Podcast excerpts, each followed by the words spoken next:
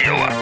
Откровенный подкаст о том, как людям привести тело в порядок правильно и с удовольствием. Правда тело. Здравствуйте, это подкаст «Правда тела», где мы стараемся максимально честно говорить о том, что же такое норм для наших тел, почему мы все становимся такими крупными, как это предотвратить и, главное, чем же нам питаться. Меня зовут Илья Переседов, я журналист вместе с Павел Лосевой.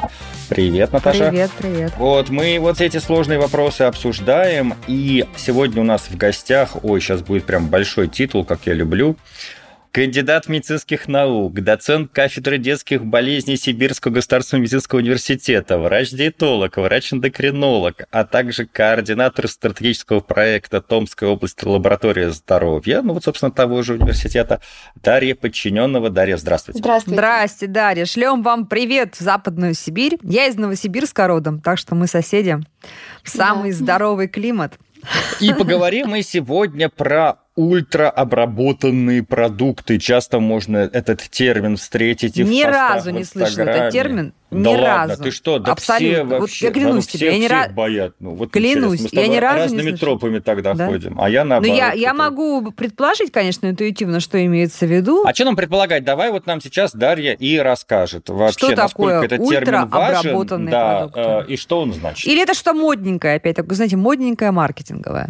Нет, но на самом деле это такой собирательный термин, к которому относятся продукты, которые сразу или в разогретом виде готовы к употреблению. Еще можно услышать такой термин, как junk food, мусорная еда. Извините, но я думала, что junk food это ближе к фастфуду что-то такое относится. Вот как раз-то фастфуд включен в ультрапереработанную пищу, а, потому что это более широкое понятие. А, то есть junk food и ультрапереработанная пища более широкая, чем фастфуд. Понятно. Да. То есть, то есть и сосиска, которой нас в детстве мама кормила, это ультрапереработанный продукт, и какие-нибудь там, не знаю, чипсики из пакетика тоже. Да. То есть это может быть не фастфуд, но это будет ультраобработанные продукты, и что-то мы должны про них знать. Да, то есть самая главная цель создания этих продуктов это была, конечно, создание чего-то вкусного, удобного, готового к употреблению, и то, что долго хранится, и то, чем мы можем заменить свежеприготовленную еду.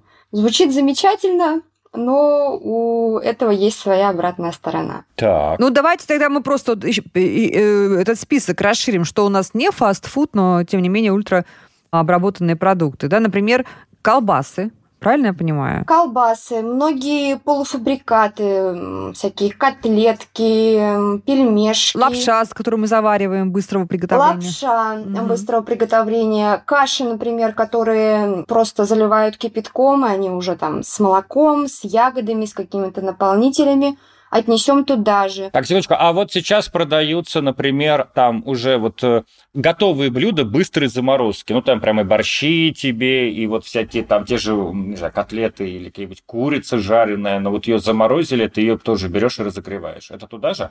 Это будет зависеть от состава, но в большинстве своем, если это массовое производство, да, туда же. Угу.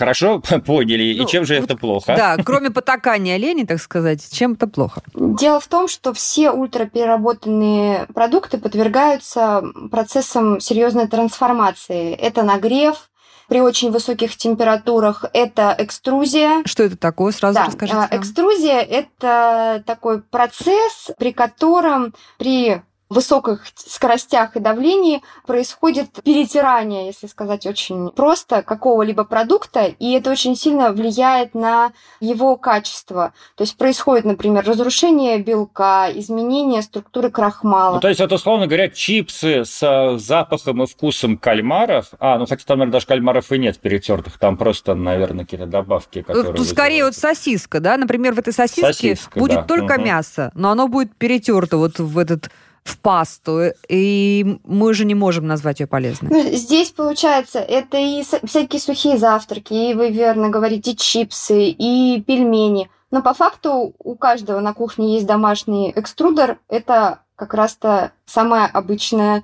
мясорубка. Можно я остановлюсь сразу и Мгм. уточню? Давайте как сибиряк сибиряку, да?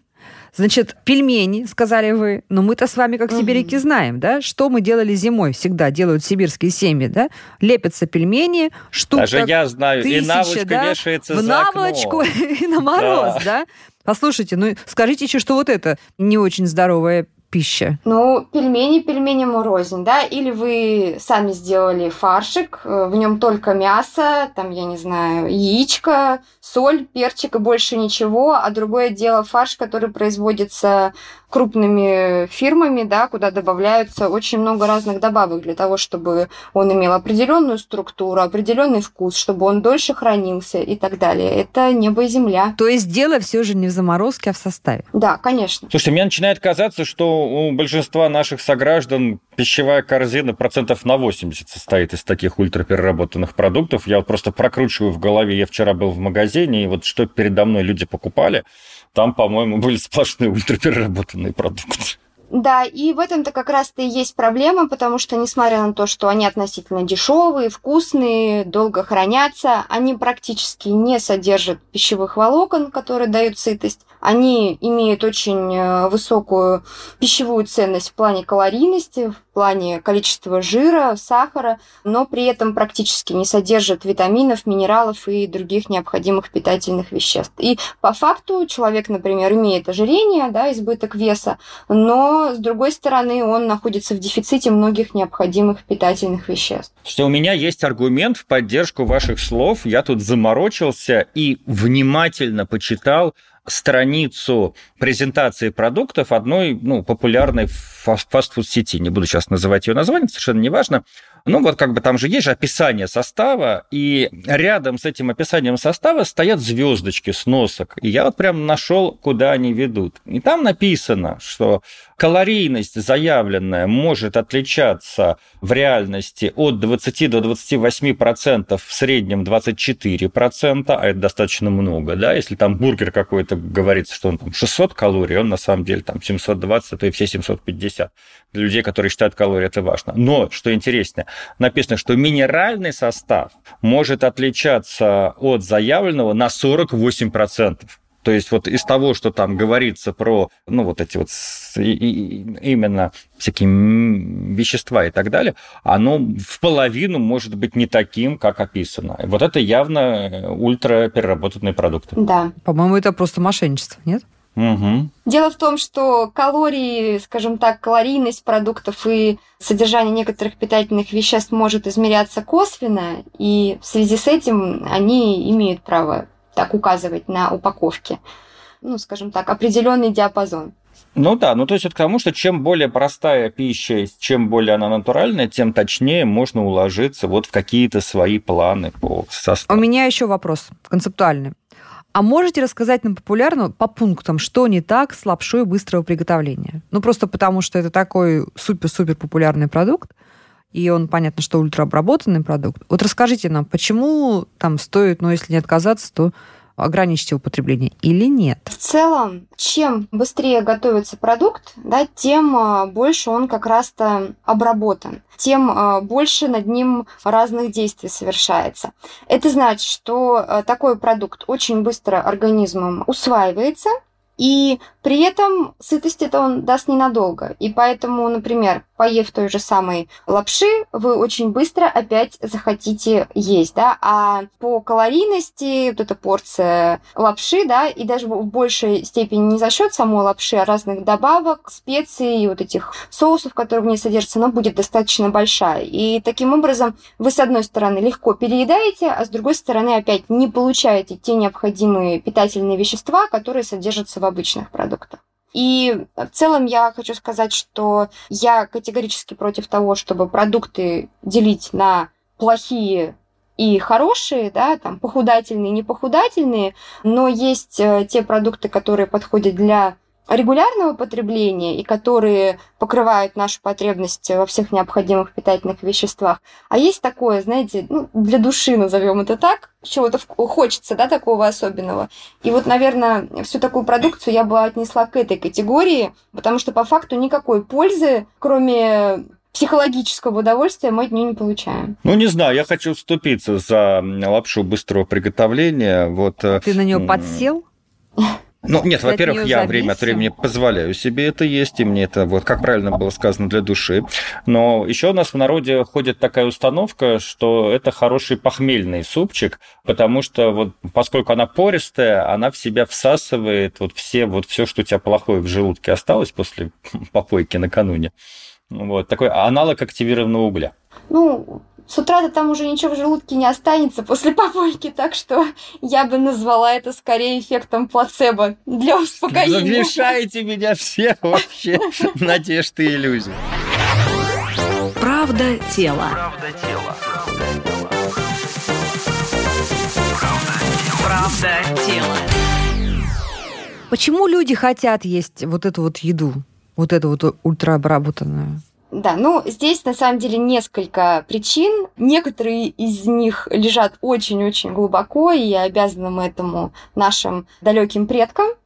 Второй момент – это то, что она имеет привлекательный вид, вкус и цвет, да, мы все равно еду еще оцениваем по внешним факторам. Ну и в целом вот это волшебное сочетание соль, э, сахар и масло для нас очень привлекательно. Непреодолимое удовольствие, да? Да, да, я бы сказала так, наши рецепторы просто в восторге вкусовые от этого. И опять же, ноги у этого растут очень-очень из древних времен, потому что раньше когда наши доисторические предки искали еду, и у них не было свободного доступа к ней, были выработаны определенные, скажем так, инстинкты, которые позволяли выживать. Да? Вот, например, сладкое естественного происхождения в большинстве своем случаев не ядовитое.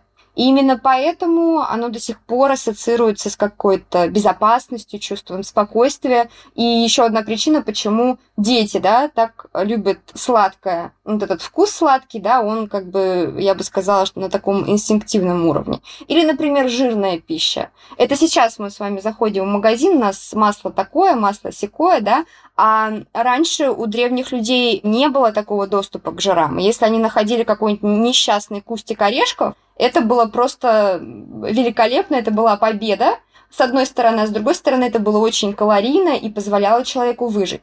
Но сейчас эти инстинкты сыграли с нами злую шутку. Нам не нужно ни зачем охотиться, никуда там подвергаться опасности, да, мы легко получаем это все вот э, с супермаркета и поедаем в достаточно большом количестве. Хорошо, но если уж мы про эволюцию заговорили, опять-таки в природе раньше же не встречалась еда такого скажем, рыхлого состава. А если ей питаться, как это сказывается, не знаю, на пищеварении, на микробиоте? Вот насколько наш эволюционный организм адаптирован для регулярного потребления такой пищи? Плохо он адаптирован к такой пище потому что она не содержит, как я уже говорила, никаких пищевых волокон. Это значит, что нашей микробиоте кушать нечего в кишечнике. Она объединяется, изменяется ее состав. Э, это, конечно же, влияет на работу организма в целом, потому что сейчас есть очень большое количество исследований, которые подтверждают, что наш кишечник и микробиоты кишечника влияют и на иммунный статус, и на настроение, и э, в целом на вес человека в том числе. И, конечно же, получается, опять же, мы не получаем тех необходимых витаминов, минералов, сложных углеводов, которые необходимы для адекватного существования. И это одна из ключевых причин в тандеме с э, физической инертностью того, что у нас сейчас эпидемия хронических неинфекционных заболеваний, и ожирение mm-hmm. это в первую очередь, да, возглавляет эту, э, этот хит-парад, назовем это так. Интересно, как слушать. Ну, а, хорошо. А что же тогда проект «Томская область. Лаборатория здоровья» в ответ на это предлагает? Пока вы написали крайне, описали крайне безрадостную картину, на мой взгляд. Да, на самом деле ситуация требует такого общественного вмешательства. Мы стараемся работать в этом а, направлении, и нужно понимать, что конечно же, какого-то серьезного, хорошего результата мы сможем добиться достаточно через долгий промежуток времени, потому что та ситуация, которая вот сейчас есть, да, с ожирением, сахарным диабетом, она же тоже не, не 5 и 10 лет развивалась. Это, скажем так, результат десятилетий изменений. Но со второй половины 20 века, насколько я понимаю, вот пошел такой стремительный да, рост. Да, и, соответственно, Конечно, мы маленькими шажками, но продвигаемся. Мы много работаем именно с детским населением, с детьми. У нас есть летний лагерь для ребят с лишним весом. В этом году мы начали эту программу. Конечно же, мы прекрасно понимаем, что, ну, скажем так, это не позволит сейчас по мановению волшебной палочки изменить ситуацию и всех заставить питаться по-другому, но когда родители звонят и говорят, вы знаете, мой ребенок не дает мне теперь покупать творожные сырки в магазине, говорит, а нам сказали, это вредно, и просит их положить. Господи, творожные сырки вы что ли это самое нас лишить хотите? Да. А сырки-то чем провинились? Там же творожок с шоколадочкой. Если мы посмотрим, сколько там творожка, сколько там сахара, мы ужаснемся, потому что ни одному человеку, как сказать, в здоровом разуме не захочется столько сахара просто так съесть. А в сырке вы это с легкостью сделаете и даже не почувствуете. Там есть лайт варианты для таких, как я. Вот так вот, да, себя и утешают люди безответственные. Я тоже люблю, кстати, сырки. Но знаю, что это вредно, да. Я бы сказала, что здесь важно обращать внимание да, на состав продукта, потому что, к сожалению, сейчас... Хорошо, подожди, а вот что тогда, вот какой должен красный, э, красный знак? Вот э, что в составе продукта вот э, значит, что не нужно его покупать? Вот на сырке что должно быть написано, чтобы я его не купил? Нет, вы его в любом случае можете купить, но вы должны понимать, что если например, в нем сахара а, огромное количество, да? Не, ну огромное-то это сколько? Ну вот сколько огромное? Если мы говорим а, про сырки, то там, ну, на сырок может быть 20-30 э, грамм сахара, что составляет половину суточной нормы взрослого по данным Всемирной организации здравоохранения. И это не проблема. Проблема в том, что после того, как вы съели этот сырок, вы пойдете и опять будете есть. Я прям как-то загрустил. Ну, слушай, что грустить? Мы, в общем-то, с тобой уже второй год говорим об осознанности, да, и о том, что если ты стрескал этот сырок с половиной суточной нормы, ну, значит, ну, воздержись в этот день от другого добавленного сахара. Понимаешь? Ну, вот, ну так. И у меня последний, финальный вопрос все-таки. Вот давайте, чтобы вот мы никого не смутили. Значит, если мы замораживаем продукты сами, замораживаем овощи, фрукты, которые сами вырастили, например, да, ягоды, замораживаем мясо в морозилке, эти продукты будут считаться ультраобработанными, когда мы их разморозим, приготовим? Нет. Нет. Это нормально, да? Да, и это хороший способ э, получить определенную порцию витаминов и клетчатки из сезонных фруктов и овощей. И, и соответственно, если мы покупаем какие-то достаточно дорогие там пельмени ручной лепки или колбасы, произведенные, не знаю, каким-нибудь фермерским хозяйством, но вот где мы видим, что в составе нет ни пальмового масла, ни каких-то вот э, дополнительных веществ, тоже можно их особо сильно не бояться, да? В целом, то, что касается переработанного красного мяса и любых колбас и сосисок, у нас сейчас есть определенные ограничения, не более 70 грамм в день.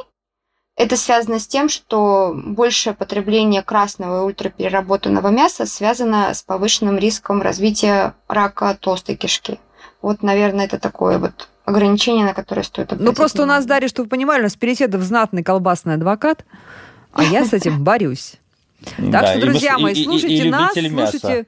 Да, слушайте нас и относитесь критически, пожалуйста, в том числе к пристрастиям вашего обожаемого Переседова. Мы вас корректируем.